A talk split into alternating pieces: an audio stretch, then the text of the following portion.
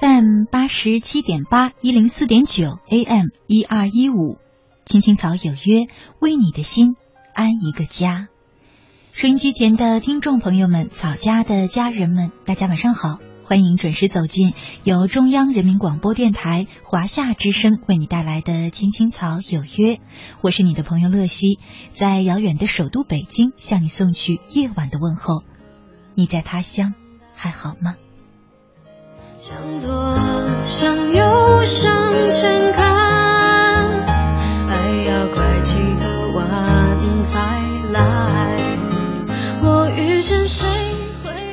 今天呢是二零一六年的一月十五号，是周五，和大家一起走进的是草家每周五的向左走，向右走。我们在这个板块呢，是听草家的朋友们通过微信留言向我们讲述的自己在生活当中遇到的烦恼难题，不知该向左还是向右走的人生十字路口。那如果收音机前的你也想参与到我们的直播互动当中呢，在微信里搜索我们的账号“青青草有约”，“青青草有约”，选择加黄。色的小对号实名认证的，就是我们的官方账号了。加关注之后呢，你就可以留言给我，既可以说一说你自己的困难难题，和我们一块儿来聊一聊，也可以说一说关于今晚留言的朋友们他们所留的问题，你有哪些看法？说不定呢，你的建议就可以帮助到收音机前的他。那做客我们这个板块的依然是我们的老朋友啊，心理咨询师肖雪萍，雪萍姐你好，乐西你好，嗯，那我们来看今天第一位留言的朋友，嗯。这位朋友网名叫做爱，他说呢，虽然孩子不在我的身边，可是今天我又一次和丈夫因为孩子的成绩问题吵架了。丈夫认为学习和分数是最重要的，因为他吃到了学历不高的苦，所以他就要求孩子必须要学习好，考试满分才是努力。我很难过，很心痛，一个七岁孩子而已，却要承受起父亲没有达到的目标。你们都是怎么教育孩子的呢？嗯嗯，我想别人怎么教育孩子的，可能跟你们这个家庭关系不是特别大啊？是这样的吗？嗯，我们不是说他山之石可以攻玉吗？嗯，但是每一个家庭都不一样，嗯。嗯，每一个人也不同，嗯，我倒是觉得从爱的这个留言里面，嗯，我替你的那个七岁的孩子感到庆幸哈，就是起码他的妈妈还是能感受到说，嗯，父亲对孩子的这个要求是不理性的，嗯，是为了通过孩子来去满足自己的愿望哈，而不是说真的是为孩子着想。那我觉得好在还有一个非常。明白的妈妈，嗯，那这个还挺好的。哎，去年不是有一部特别火的电视连续剧叫《嗯呃虎妈猫爸》，嗯，对吧？那故事他你看了吗？我没看啊。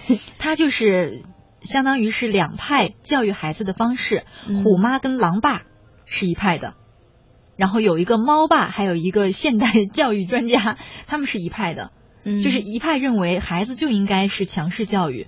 因为我们现在不给他这样强势和压力，他以后出去社会，不也外面的环境不一样会给他压力吗？那个压力会更残酷，会啊更现实，还会更强烈。那他要怎么面对呢？你不给他准备好。然后另外一派呢，就是猫爸，他们会认为孩子自由快乐的成长是最重要的。然后那个连续剧当中还有几段啊很精彩的两派人的那个辩论，嗯嗯，所以就是当时在社会上就。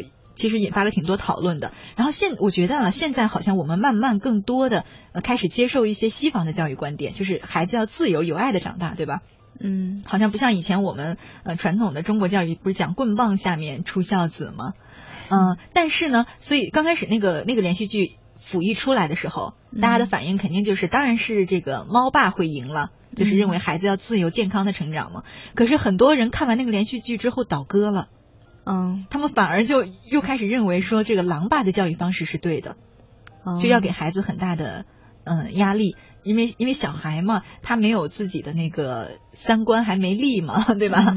嗯，他对社会还不了解嘛，他不知道自己将来要面对什么，所以你要帮他去树立 这个好的观念和好的习惯，所以就是这两派。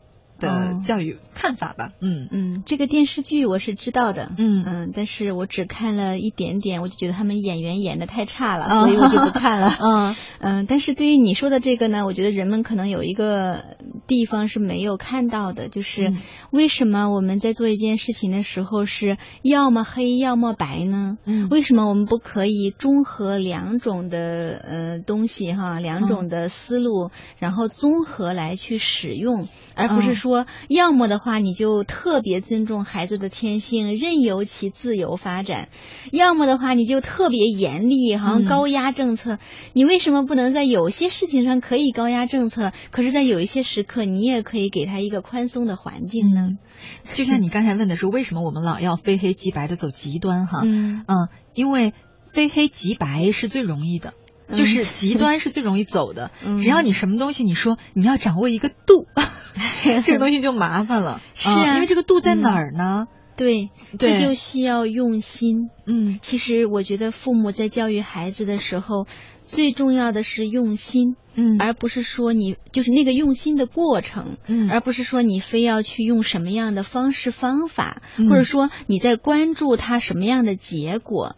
那我想，对于孩子来说，孩子需要的是一手爱，一手管理，嗯，而不是说你只爱。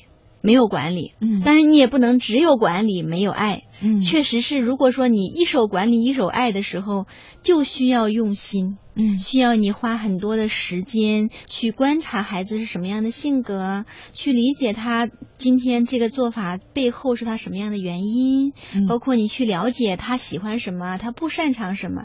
这是需要用心的，所以可能最后人们因为家长们可能有自己的原因，比如说你工作忙啊，或者说你你自己有一些内在的东西没有处理好，你也不懂得如何做父母，同时你也懒得学，那最后就只好对，要么虎妈，要么猫爸，怎么就不能想说其实我们可以结合呢？嗯，因为结合很难。对，那我们说完这个关于教育的探讨之外，我们还来说这个沟通问题了。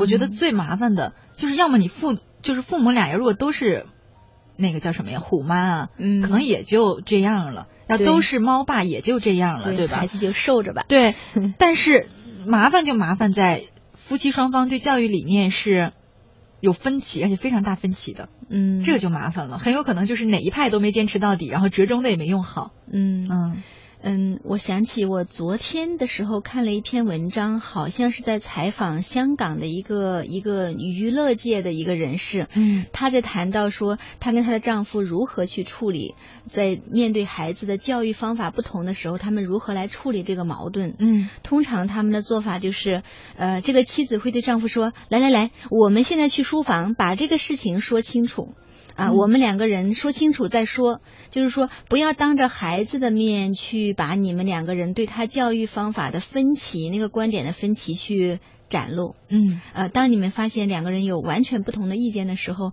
好，那我们去书房关起门来，两个人讨论一致了再说，嗯。嗯，通常呢，呃，这个人就是说，最后他们花了很长时间吵啊、争啊、争论呐、讨论呐，最后呢，呃，可能有一方就会出来对那个孩子说，嗯，我现在同意你妈妈或者同意你爸爸的看法，嗯，我们以后就这样做。嗯嗯，其实这个很这个方法很好很好，但是这个前提条件还是一方能说服一方的。嗯，如果说服不了呢？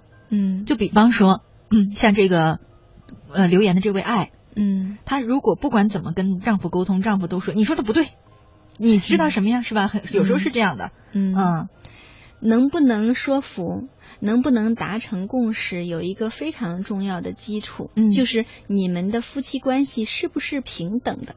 嗯，如果说其中一方对另一个人说“你懂什么呀”，那就说明你们两个人的关系是不平等的。嗯，他对你是有所轻视的。嗯，呃，那这种情况下，你们首先就要去解决夫妻关系的问题。而不是说拿着孩子的学习来说事儿是吧？说事儿嗯，有时候呢，就是比如说，如果我对乐西有意见的时候，我看不上你，嗯，可是呢，我又觉得跟你吵起来呢，可能挺挺浪费精力呀，或者说免得起冲突，免得你不喜欢我了，我们俩吵架怎么办呢？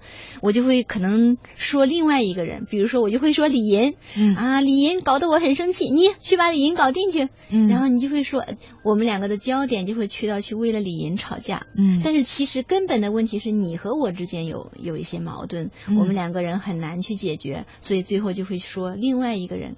嗯，是这样子的。也就是说，如果关于孩子的教育方式，然后你们俩是沟通不了的，说明可能你们俩是夫妻关系有问题啊。对，如果好的夫妻关系，其实大部分的问题是可以沟通，取得一个平衡的。是的，嗯，是的，起码是其中一方不会说你懂什么呀？嗯嗯，你你根本就不懂，我就这样。嗯，因为如果他这样说的时候。就意味着他并不在乎你是什么感受，嗯，他也不在乎在孩子面前要不要给你一个呃作为父亲或者作为母亲的一个尊严一个位置，嗯。嗯，所以其实这最归根结底还是婚姻关系的问题，而不是对于孩子的教育的分歧。嗯，我前两天还刚看过一篇文章哈，就有一个人他写，嗯，就是说结婚之前如何衡量这个人是不是适合做你的终身伴侣。嗯，然后他给出了四点，然后其他三点就是可能是很多人说过的，嗯，就后面有一点，呃，我觉得真的是，呃，历经婚姻的人才能说得出来的话哈。他说，嗯，还有就是，还不光是说叫什么呢？不光是说关于孩子的教育问题，而是说你不喜欢对方的那个点，如果发生在你的孩子身上，你能不能接受？啊，他的这个观点是，就是咱们夫妻两人有的时候可以互相容忍。因为我取了你的优点，我就要接受你的缺点，对吧？嗯。但是这个时候咱俩都可以互相容忍。可是当我看到你的那个缺点，通过教育、通过身教影响到孩子、遗传给孩子的时候，你还能不能接受？我觉得这好像也他说的蛮对的啊，应该是夫妻因为这个事情可能有过争执，才会有这种感受，挺真实的。然后我想一想，好像是这样。如果我们是朋友，我们是夫妻，我我很接受人是有有缺点的这件事情，对吧？嗯，也不会跟你过于的教条。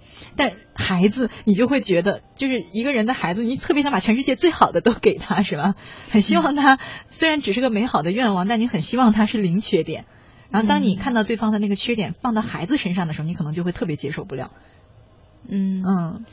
这可能也是其中一个 参考的标准，嗯，不过我倒觉得说，在婚前衡量一个人，嗯，是不是适合跟你结婚，嗯，其实价值观的相似，这个真的很重要。嗯，但是很多时候呢，在人们在谈恋爱的时候，经常会忽略掉这一点，会觉得啊，我你喜欢我，我喜欢你就可以了。但是其实，在婚后，呃，真正会容易引发争端和矛盾的，都是因为价值观的不一样。嗯嗯，而这个也是最难处理的。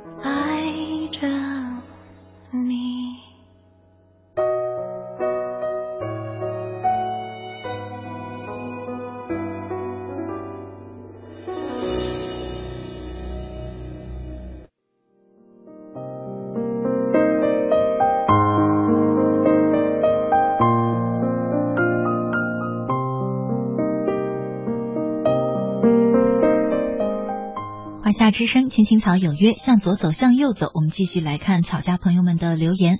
一位叫做快乐的猪的朋友，他说：“乐西姐好，雪萍姐好。我忍受不了我妈妈吼我，我也忍受不了她吼我弟弟。她常常因为生活上的小错误而吼我们两个，无论是哪一方对，哪一方错。”我都希望我妈妈能够温和的对待我们，并且就事论事指出错误就好了。可是这点对她来说简直比登天还难。每次被她一吼，我就觉得很没有自尊，同时我觉得很自卑，觉得自己很没用。我在家里过得一点都不温馨。我有时候真的很想不顾一切的逃走，可我又很担心妈妈。我很想知道我妈妈这样是什么性格呢？我要怎么做才能避免这种情况发生呢？嗯，快乐的猪没有提到你的爸爸，嗯嗯，所以这会让我想象你的妈妈，嗯，可能是不是在很多时候，大部分时候是她在独自去照顾你和你的弟弟呢？嗯嗯，这可能会让她非常的焦虑，甚至焦虑到抓狂。嗯嗯，他没有办法去承受生活带给她的这些，嗯。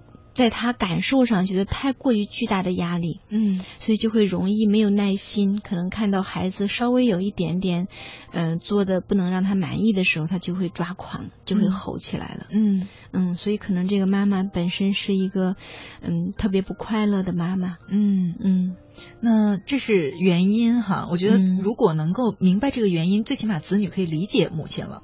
嗯，如果你明白到说，其实你的妈妈只是因为她自己太不快乐了，嗯。嗯，她觉得太焦虑了，她那个焦虑已经让她是无法去承受了，嗯。嗯，如果你能理解到这些的时候，可能你就不至于过于把妈妈吼你的那个事情理解为是自己不够好，嗯。嗯，其实是因为妈妈自己不能够去照顾好她的生活，嗯，这可能会让你少一点自我否定，嗯。嗯。那然后呢？他说，至于说你能不能通过你的一些行为去让妈妈快乐起来，或者减少她的这么大的焦虑和压力，那是不是又是另外一个问题了？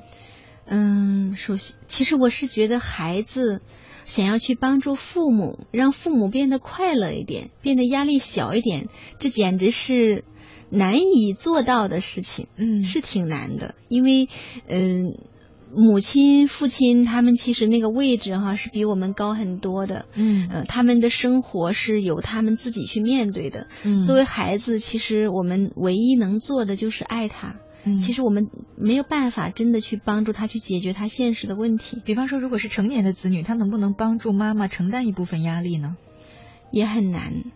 嗯，也很难的，因为毕竟，呃，妈妈她的那个位置，你没有在妈妈那个位置上，嗯，有时候他可能有他自己的一些困境，嗯，哪怕是成年的子女，我们可能最多能够给他一些安慰。嗯嗯，安慰他，抚慰他一下。但是妈妈的生活最终还是要妈妈自己去承受，没有别人可以去替他承担他的生活的。嗯，所以嗯，也许快乐的猪，嗯，如果说你真的想要想要做一些改变，嗯，也许在趁着妈妈情绪还比较稳定的时候，就是没有吼你的时候，跟妈妈谈一谈。嗯嗯，比如说就是啊，妈妈，我觉得你可能嗯压力挺大的，嗯。可能我跟我弟弟有时候做一些事情让你不开心的时候，让你觉得是特别抓狂的，嗯，但是我也想让你知道，其实当你那样吼我的时候，嗯，我是挺难受的，我会我会觉得自己很自卑，好像我很不好，嗯嗯，然后关心的问问妈妈说，妈妈你怎么了？嗯，你需不需要帮助？有没有人可以帮你？嗯嗯，我觉得可以这样子去跟妈妈聊一聊。嗯，但是其实真正说想要去彻底的改变妈妈的情绪状态，那真的是需要妈妈自己去做一些什么的。嗯嗯，其实我在这方面原来聊过哈，我就挺有耐心的这种人，就对于这种事情，嗯虽然你能做的有限，嗯，但是如果你很爱一个人，你会就首先你明白了是他自己不快乐，对吧？嗯，其实他也挺很痛苦。对。然后如果你爱一个人的话，你会愿意去观察他。你会观察他，你做什么事能够缓解他的这个压力和痛苦？你用心去观察，一定可以观察得到。嗯，然后你就去做那样的做那些事，你会发现这个效果非常好。嗯嗯嗯，但是我不是很建议孩子花太多的时间去观察你的父母亲，嗯，以及花太多的精力试图想要做些什么让你的父母亲变得开心快乐。嗯嗯，一方面是因为。真的很难，嗯嗯，哪怕你做了很多很多，可能对于你的父母的痛苦来说是杯水车薪的，嗯嗯。另一方面的话呢，其实孩子你需要去活你自己的人生，那是对你父母亲最好的回报。嗯，其实不是说让你去替他解决问题，而是说很多时候子女和父母是避免不了要相处的，对吧？你很难说好吧，我以后再也不回来了。但是如果你们每一次相处都是痛苦的，那你这个压力就太大了。我的意思是，你去寻找到一点缓解和哄他的方式，起码能让你们在一块相处的时候是平和的。嗯嗯，至于像你说他内心当中可能一些巨大的洞啊或者什么的，那是需要他自己去补的。但起码如果你愿意留心观察一下，看哎你是不是这么做的时候，妈妈就会比较开心。那起码你和他相处的这个不得不相处的时候，能快乐一些。至于你离开了，那你就不用管了。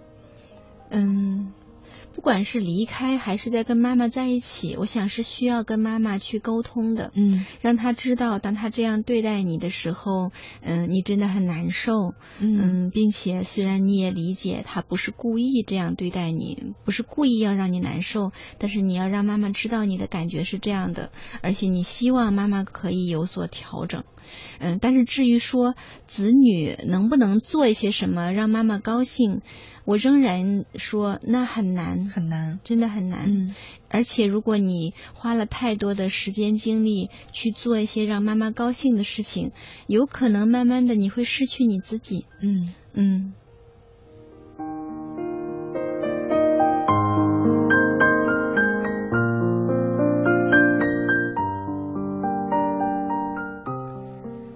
看上半段的时间可能不多了，我们试试看能不能再说一个问题。一位叫做莫失莫忘的朋友，他说啊，表妹又到处借钱了，呃，或许他不敢再向我借了吧，就去查找哥哥的联系方式，问哥哥借钱，结果哥哥又折回来叫我借。啊，想想之前在学校省吃俭用的钱都毫不犹豫的借给他了，他他呢又一再的去这样借，我现在很为难。嗯，于是我就在想，对于亲情，到底是不是应该计较那么多呢？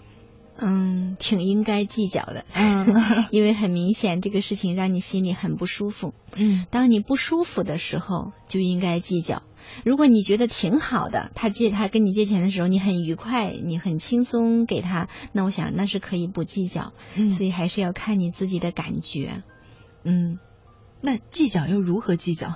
嗯，我觉得这个计较就是你要尊重你的感受。嗯，如果说你已经很不舒服了，那你就需要跟他划清那个界限，跟他表达一个什么呢？就是，嗯，我还是很珍惜我们的亲情，我还是很关心你，嗯，很很重视你。可是我不能借钱给你了。嗯嗯，因为我也有我自己的生活。其实借钱的被借钱的人怎么讲？就是你这，比方说，如果你朝我借钱。可能我最难的是，我又不想借给你，嗯，我又怕你到处说我人不好，不借你钱，嗯，是吧？对呀，基本是这个心情。是啊，嗯，真的有可能，因为你不借给他钱，他就会到处说你很多呀，对呀，都说这个人没有亲情啊。对，那就是你需要去衡量。和选择的了，嗯，就是你是宁愿借钱给他，然后让你很对他很生气，然后很伤害，很很不舒服，还是说你不借钱给他，他去到处说你的坏话，然后也让你不舒服？但是不管哪一种方式，其实都破坏了你们的关系，哪怕是你借钱给他的时候，一样会影响你们的关系的。嗯，你不借给他，还是会影响你们的关系。那你就看你愿意用哪一种方式来影响你们的关系呢？嗯，可能有朋友会问了，我借给他了，怎么还会影响呢？因为你会生他的气，嗯，你会对他不舒服，嗯，你觉得他欠你的，嗯，那也会影响你们的关系的，嗯。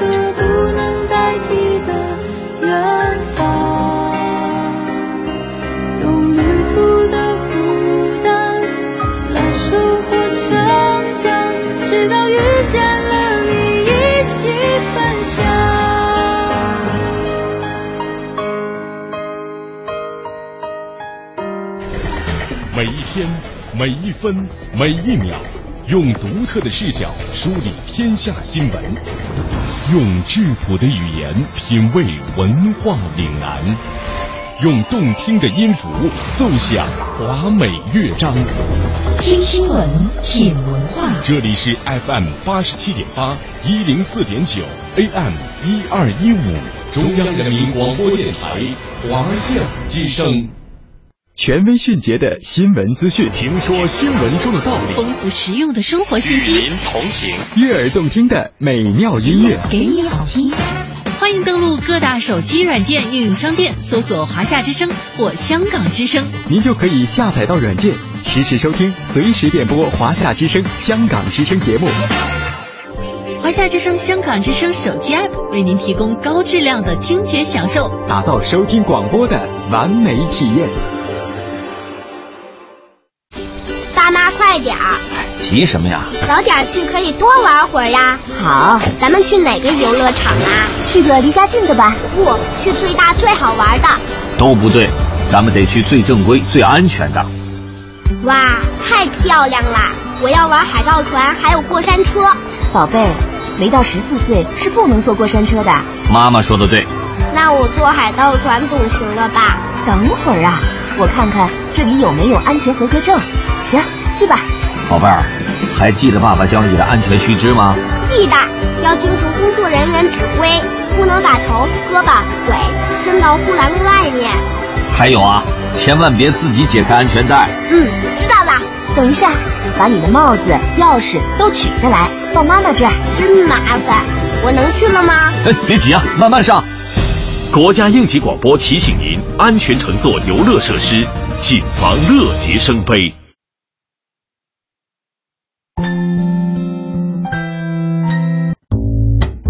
您正在收听的是《青青草有约》，FM 八十七点八，华夏之声，欢迎您继续收听。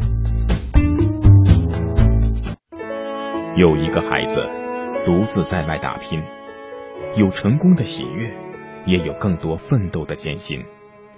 可是，一直以来，在前进的道路中，面对困难，他始终选择微笑，去坚强面对，因为在他的背后。有一个温暖的家。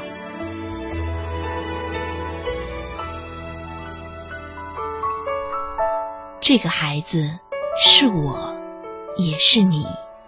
青青草有约，更是我们心底的那个家。每晚十点，在这里，让我们卸下一天的烦扰，洗去心中的尘埃。明天，我们一起。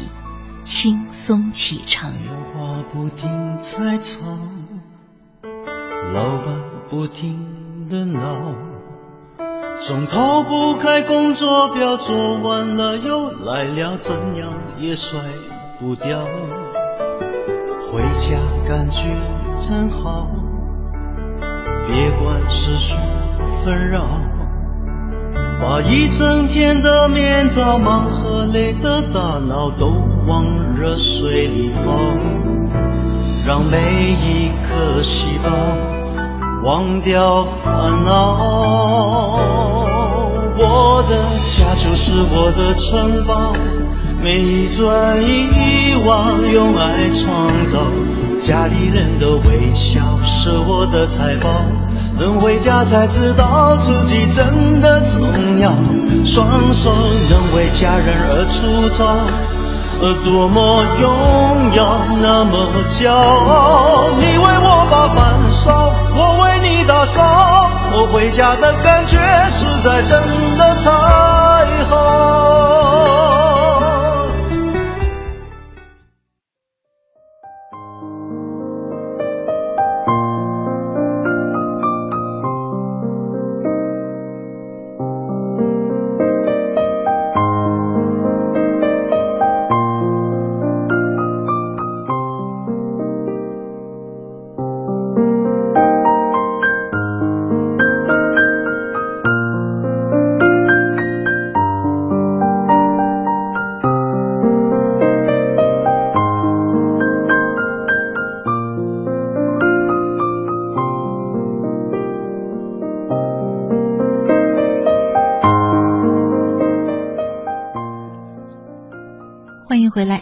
听众朋友，你现在正在收听的节目呢，是由中央人民广播电台华夏之声为你带来的《青青草有约》，我是你的朋友乐西。今天呢，和大家一起走进的是草家每周五的向左走，向右走。我们是听草家的朋友们通过啊微信留言讲述的自己在生活当中遇到的烦恼难题，不知该向左还是向右走的人生十字路口。那如果你也想和我们互动的话，可以在微信当中。中，呃，找到我们的账号“青青草有约”，“青青草有约”，选择加这个黄色的小对号实名认证的账号，就是我们的官方账号了。那你加关注之后，就可以直接留言给我了。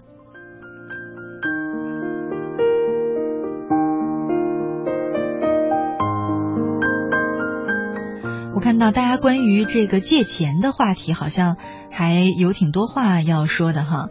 嗯，微信上一位叫做起源的朋友，他说：“其实我觉得向亲人借钱的话，我有计较的，因为我借了钱，他们没有还给我。嗯，啊，他说如果向亲人借钱，我就会有计较，因为如果我朝他们借了钱还没有还给他们，我会觉得很对不起他们。哦，嗯，那这个问题是什么呢？他可能只是想说一下这个，呃，叫什么呢？借钱的那个人心情是什么样的吧？”哦，嗯，确实是。其实呢，我觉得亲人之间、朋友之间借钱，这本身其实 有一点。反正很难处理，尤其是在我们中国这样的文化下。嗯嗯，一位叫做预言家的朋友，他说的也有点道理哈。他说，亲人借钱要看他们是用来干什么的。如果他们是用来呃救命的、渡过难关的，那可以借，但也要考虑他们还钱的能力。呃，考虑用自己可以不用的闲钱借给他们。但如果亲人借来是拿来吃喝玩乐的，那最好不借。嗯，哎，这是一个很好的参考哈。嗯嗯。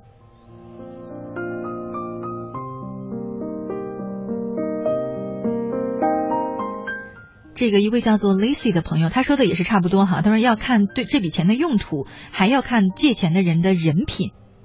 嗯嗯，看他是不是容易还钱的那种人哈。嗯，是。如果有时候你比如说你第一笔钱借给他，他还没还你，第二次又来跟你借钱的时候，你可能就要评估要不要再借了。嗯。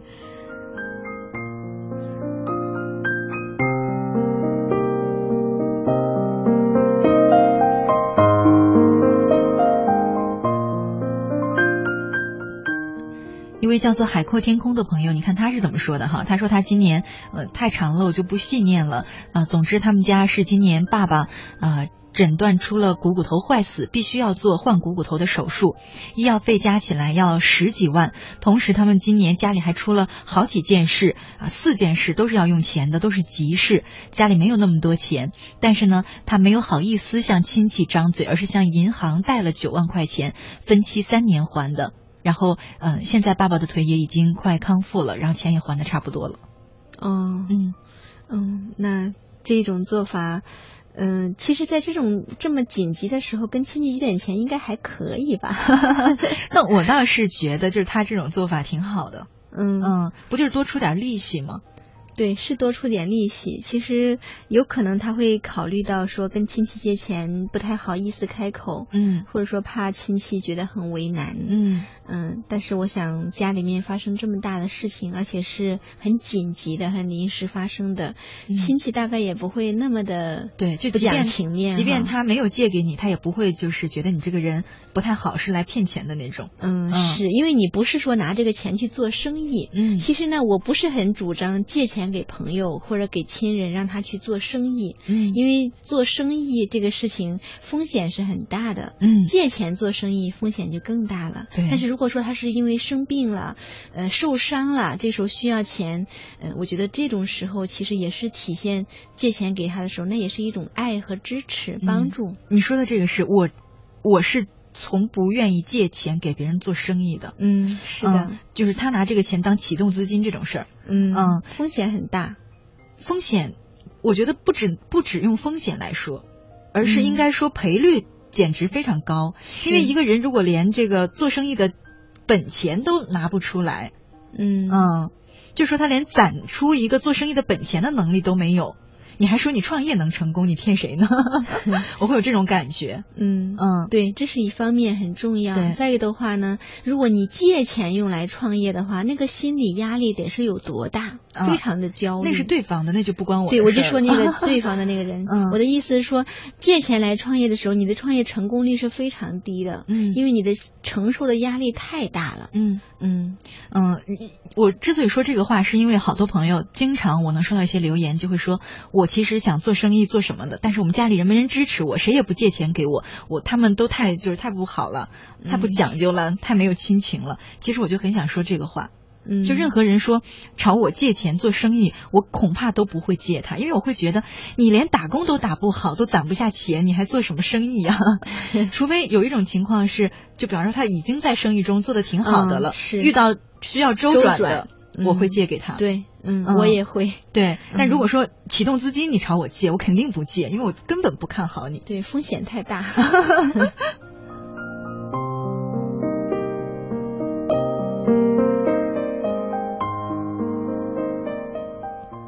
看下一条留言，嗯，一位叫做紫娟的朋友，她说：“婆婆希望我们离婚，老公又没主见，我该怎么办呢？我婆婆，嗯，她很在乎名利，很自私。”我老公又没主见，我该怎么办？嗯嗯嗯，这里有一个很核心的人没有声音，就是你老公要不要离婚呀？没主见呀，但没主见，那也得有一个见呐，因为这是一个这么关键的大事情，不可以没有见。我感觉他是没直说，他说我老公没主见的意思，恐怕就是老公要听婆婆的，嗯，不然他就不来问了。嗯，嗯，是。哦，也对哈，其实那就意味着，呃，你的老公虽然他嘴里面说，啊，我也不想离婚，但是可能在行动和态度上却，呃，靠近他妈妈的意思，嗯，啊，应该是这样的一种情况，嗯。嗯，那我想这个时候可能你自己就要，嗯，去做一个选择呀，这样的老公你还要不要呢？嗯，这个是很重要的问题，呃，可能也挺难回答的。可是你又必须要回答，你还要不要这个老公了？嗯嗯，哎，我有的时候在想哈，就是起码我身边我没有见过说真的因为妈让离婚他就离婚的。嗯，大部分会说，哎呀，妈妈让我离婚，其实他自己也是想离的。所以，所以我才说，现在的问题都不是说你老公要不要离婚的问题，而是你要不要离婚。嗯嗯，因为这样的老公，嗯。就很明显，你老公有一些心口不一，嗯，因为嗯，就算是他真的是一个大孝子，但是妈妈也不可能拿一个枪指着他的头说你不离婚我就我就我就搬动这个扳机，不杀你就杀我。对，我想没有到这个地步的时候，你老公仍然是一个自由人。嗯，可是当他这样子的时候，那就意味着他并不是那么在乎你的感受。嗯嗯，我最近才发现哈，就是我以前会觉得呃人的一些暗示。就对方是能看得懂、听得懂的。我最近发现真的听不懂。就有我们有好多话，其实，嗯，你就别那么轻易的信，那只是对方可能不爱伤害你，或者是自我保护的一个说辞。嗯，比方说，有的人分手的时候会说“我配不上你”。嗯，是，嗯，其实他可能一方面是情商比较高，或者真的比较善良，不想让你难过。嗯，不管是什么原因吧，“我配不上你”背后那句话真实的含义都是我不喜欢你啊。嗯，其实有很多很奇葩的分手理由。嗯，还有，比方说，我前一阵子刚刚才听过的，嗯，叫做我我是一个很怕深爱的人，所以我觉得我快要深爱上你了，咱俩必须分手。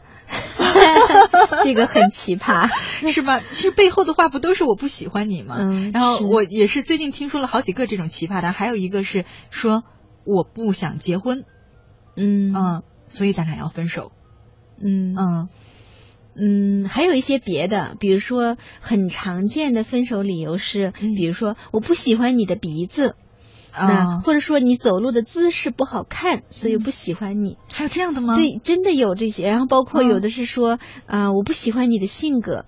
但是你一定要就那个被分手的人一定要注意，在分手的时候，其实对方就是想跟你分手了，何患无辞呢？嗯，有时候他就是随便找了一个理由来贬低你一下，然后呢，因为你差，所以我要跟你分手。但是其实最最根本的原因，他其实是想说我不爱你了。嗯，你说的这种。是我要攻击你，我觉得这样会更差一点。我说的那种还是他还考虑到你的感受，嗯嗯，就还找一个奇奇怪怪的，或者找一个咱俩之间根本不能解决的问题。比方他说我妈不同意，对我妈不同意，我不喜欢你妈，嗯，对吧？妈不能换啊，嗯，还有的是就就找这些问题吧。比方说我妈很看我家很看重学历，一定要是博士才行。我听过这种理由，嗯嗯，那就是他就会找一些非常非常难实现的事情来刁难你。嗯嗯，是的。然后其实背后都是他不想直接说出我不喜欢你。对，嗯，根本的那个话其实是这些。对，所以我就在说，恐怕未必是老公没主见。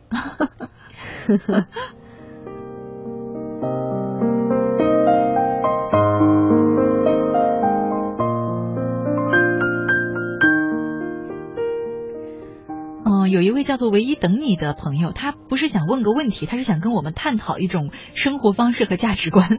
他说：“我是农村的孩子，我经常看到那种家长借钱甚至贷款给孩子结婚的，可是很多的家庭到后来换来的却是两个人不和离婚，最后还欠了很多的债。只想问，这样值得吗？”嗯，肯定是不值得呀。嗯，要看这个是谁来评价，就是父母们，呃，他们怎么评价，每一个人不同的看法。对，我就说，如果你是。只单纯的从客观的角度来看，那肯定是不值得。但是人家为什么还这样做呢？嗯，因为在农村，它是有一个，应该说农村其实农村的文化代表了我们中国还是比较传统的文化的，就是父母总觉得孩子是自己的财产，孩子是隶属于自己的，所以呢，父母总觉得给孩子，呃，尤其是给男孩子娶一个老婆是父母的责任，呃，因为孩子是隶属于他们的。呃，经常农村的父母很容易有这样的思想，所以才会到处借钱给孩子来结婚。嗯，我听过的啊，就是最极端的，不是听过，是我亲眼看到的。嗯，就是我之前去采访的时候，看到有一个家庭，他是什么情况呢？就是嗯，可能是这家的男主人就是生活状况实在是太差了，在当地根本娶不到媳妇。嗯，然后呢，因为家庭原因，就是家里有老母亲要照顾，他也没法出去打工。嗯，然后在这边种地是肯定活不起了，就是这种，就家庭条件太差了。嗯，所以在这种情况下，他就娶不到老婆，对吧？嗯，娶到老婆之后呢，他就嗯，这时候从隔壁省，就邻省，他是他是在两省交界处，嗯，来了一个流浪的这个智力障碍患者。啊，具体是什么原因导致的智力障碍就不知道了。啊，是什么病引发的智力障碍就不知道了。嗯，是什么小时候烧坏了还是什么的？嗯，之后。他就跟这个智力障碍的女孩结婚了，这个智力障碍到了什么程度？因为我是去他们家亲眼看到了，大小便都不能自理，啊，到了这种程度，然后完全不能跟人正常的沟通。我在他们家待了半个多小时，他的妻子就没有跟我说过任何一句话，他就缩在一个角落，因为我们去了很多人，他有点害怕，嗯嗯，然后到了已经不知冷热的程度，就是天气非常寒冷，他就只穿一条单裤单衣。嗯嗯，然后你给他穿了，他就会脱下来，就已经到了这种程度。嗯，之后他跟这个妻子生了两个孩子，第一个孩子就是遗传了妈妈的这个智力上的问题，嗯，是智也是智障。在这种情况下，他们还生了第二个孩子。嗯嗯，然后第二个孩子就甚至比母亲还严重的智障。嗯嗯，所以你就看他这种传宗接代，他是我就。就这你就很难去理解了，就传宗接代啊，到了你要生出这个先天不足的孩子的程度，你还要去生，而且你明知道这个老大已经有问题了，你还要再去生第二个，嗯嗯，可能有一种侥幸的心理，就想第二个会不会好一些？嗯嗯，就是如果我们想的话，我既然想传宗接代，肯定是希望自己的后代能是好的，是吧？嗯啊，甚至是希望他特别优秀的，但是你明明知道他很有可能会有。疾病，在这种情况下，你都要找一个不，你因为你看那个妈妈，他们家他们家是两个孩子都是没有户口的，为什么呢？他们是拿不到结婚证的，因为好像是按法律规定，就是有这么严重的智力障碍的人是不能结婚的，国家不承认他们的婚姻关系，对，并且这种情况有可能还是犯法的。哦，嗯，就是说在这种情况下，他都要你看娶一个老婆，然后生孩子，哪怕这个孩子有问题都要生。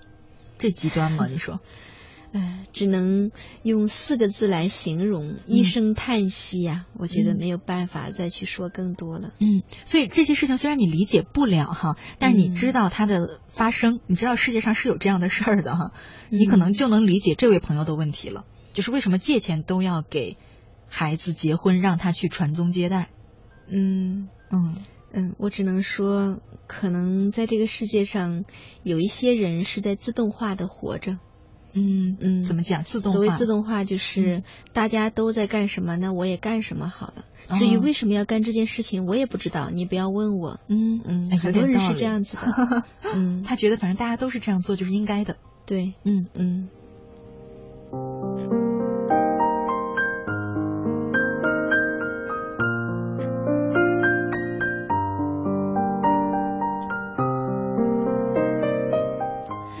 来说一位老朋友若水的话题哈，他刚刚留言说说乐西姐，我想请你今天就帮我解答一个问题。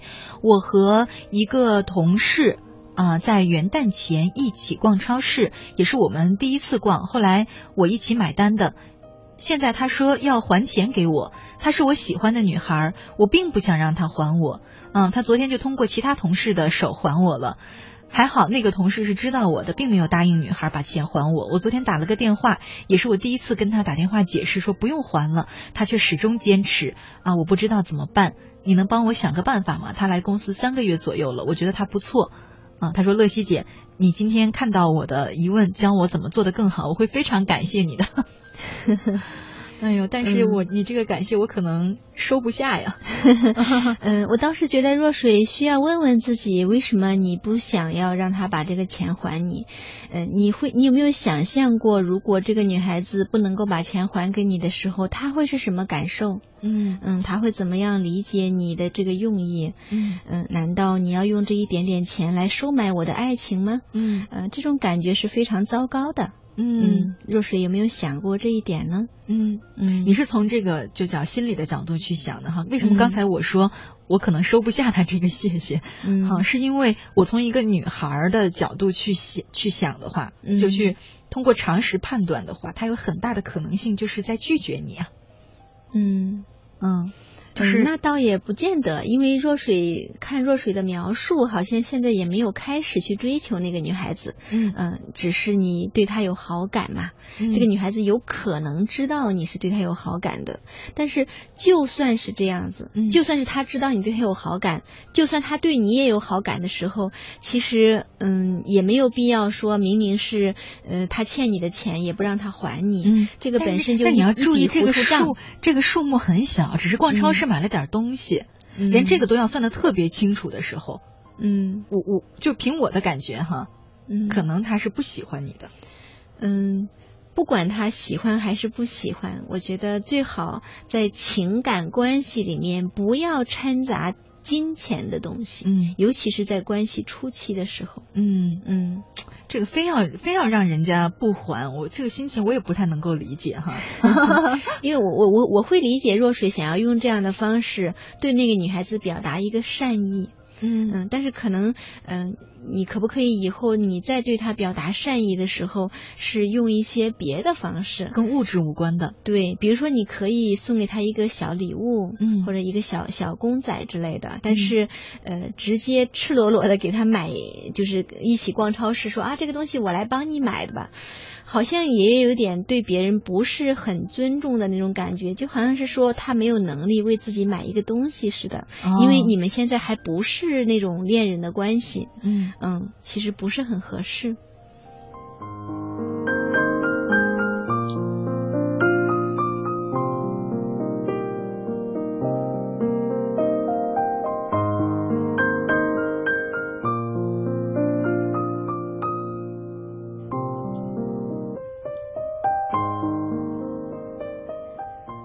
淡淡的忧伤，她说：“啊、今晚心情很难过、失落，跟老公在一起五年了，孩子也两个了，可是他还是那么孩子气。啊、我们在一个厂里上班，一天有十几个小时在厂里，晚上吃完饭他就迫不及待的去上网了，我连个说说话的人都没有，心里很难受。我知道他对我好，但是他特别爱玩游戏。我喜欢去外面走走，或者在家听听歌、做做家务，可我不想勉强他不去上网，也不想我自己难受，我该怎么办呢？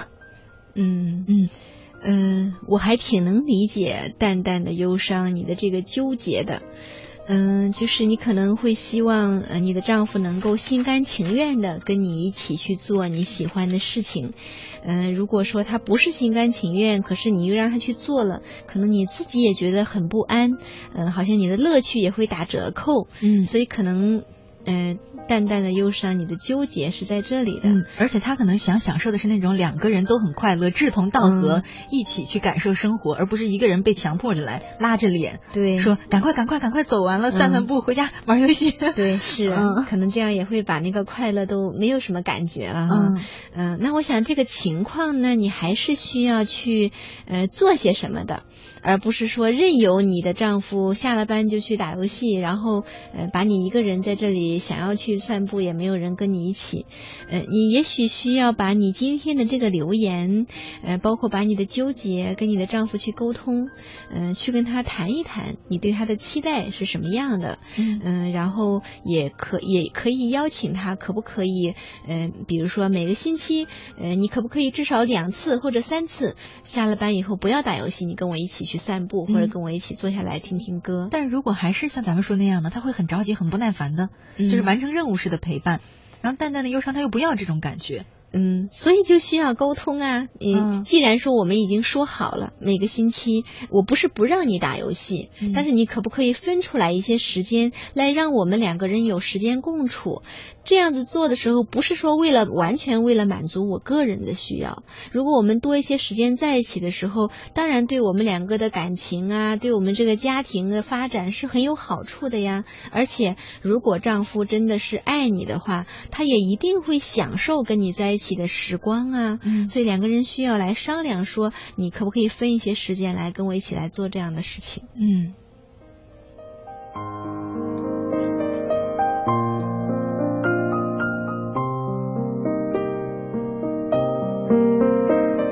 好了，那节目的最后呢，要替一位朋友送上祝福。一位叫做林峰的朋友，他说：“主持人你好，今天是我老公的生日，也是我们结婚六周年的纪念日啊！我想播放一首《隐形的翅膀》送给老公，可以吗？还有就是这个月底我女儿生日，也提前祝她生日快乐，聪明可爱。最后想说的是，老公辛苦了，但生活仍需努力。爱你的老婆夏秋芳啊，因为这位。”啊，林峰叫林峰的朋友，他已经在白天就给我留言若干条了，所以我今天就有提前准备好啊，他要的这首歌。那节目的最后呢，就啊送给林峰的老公和女儿这首歌《隐形的翅膀》。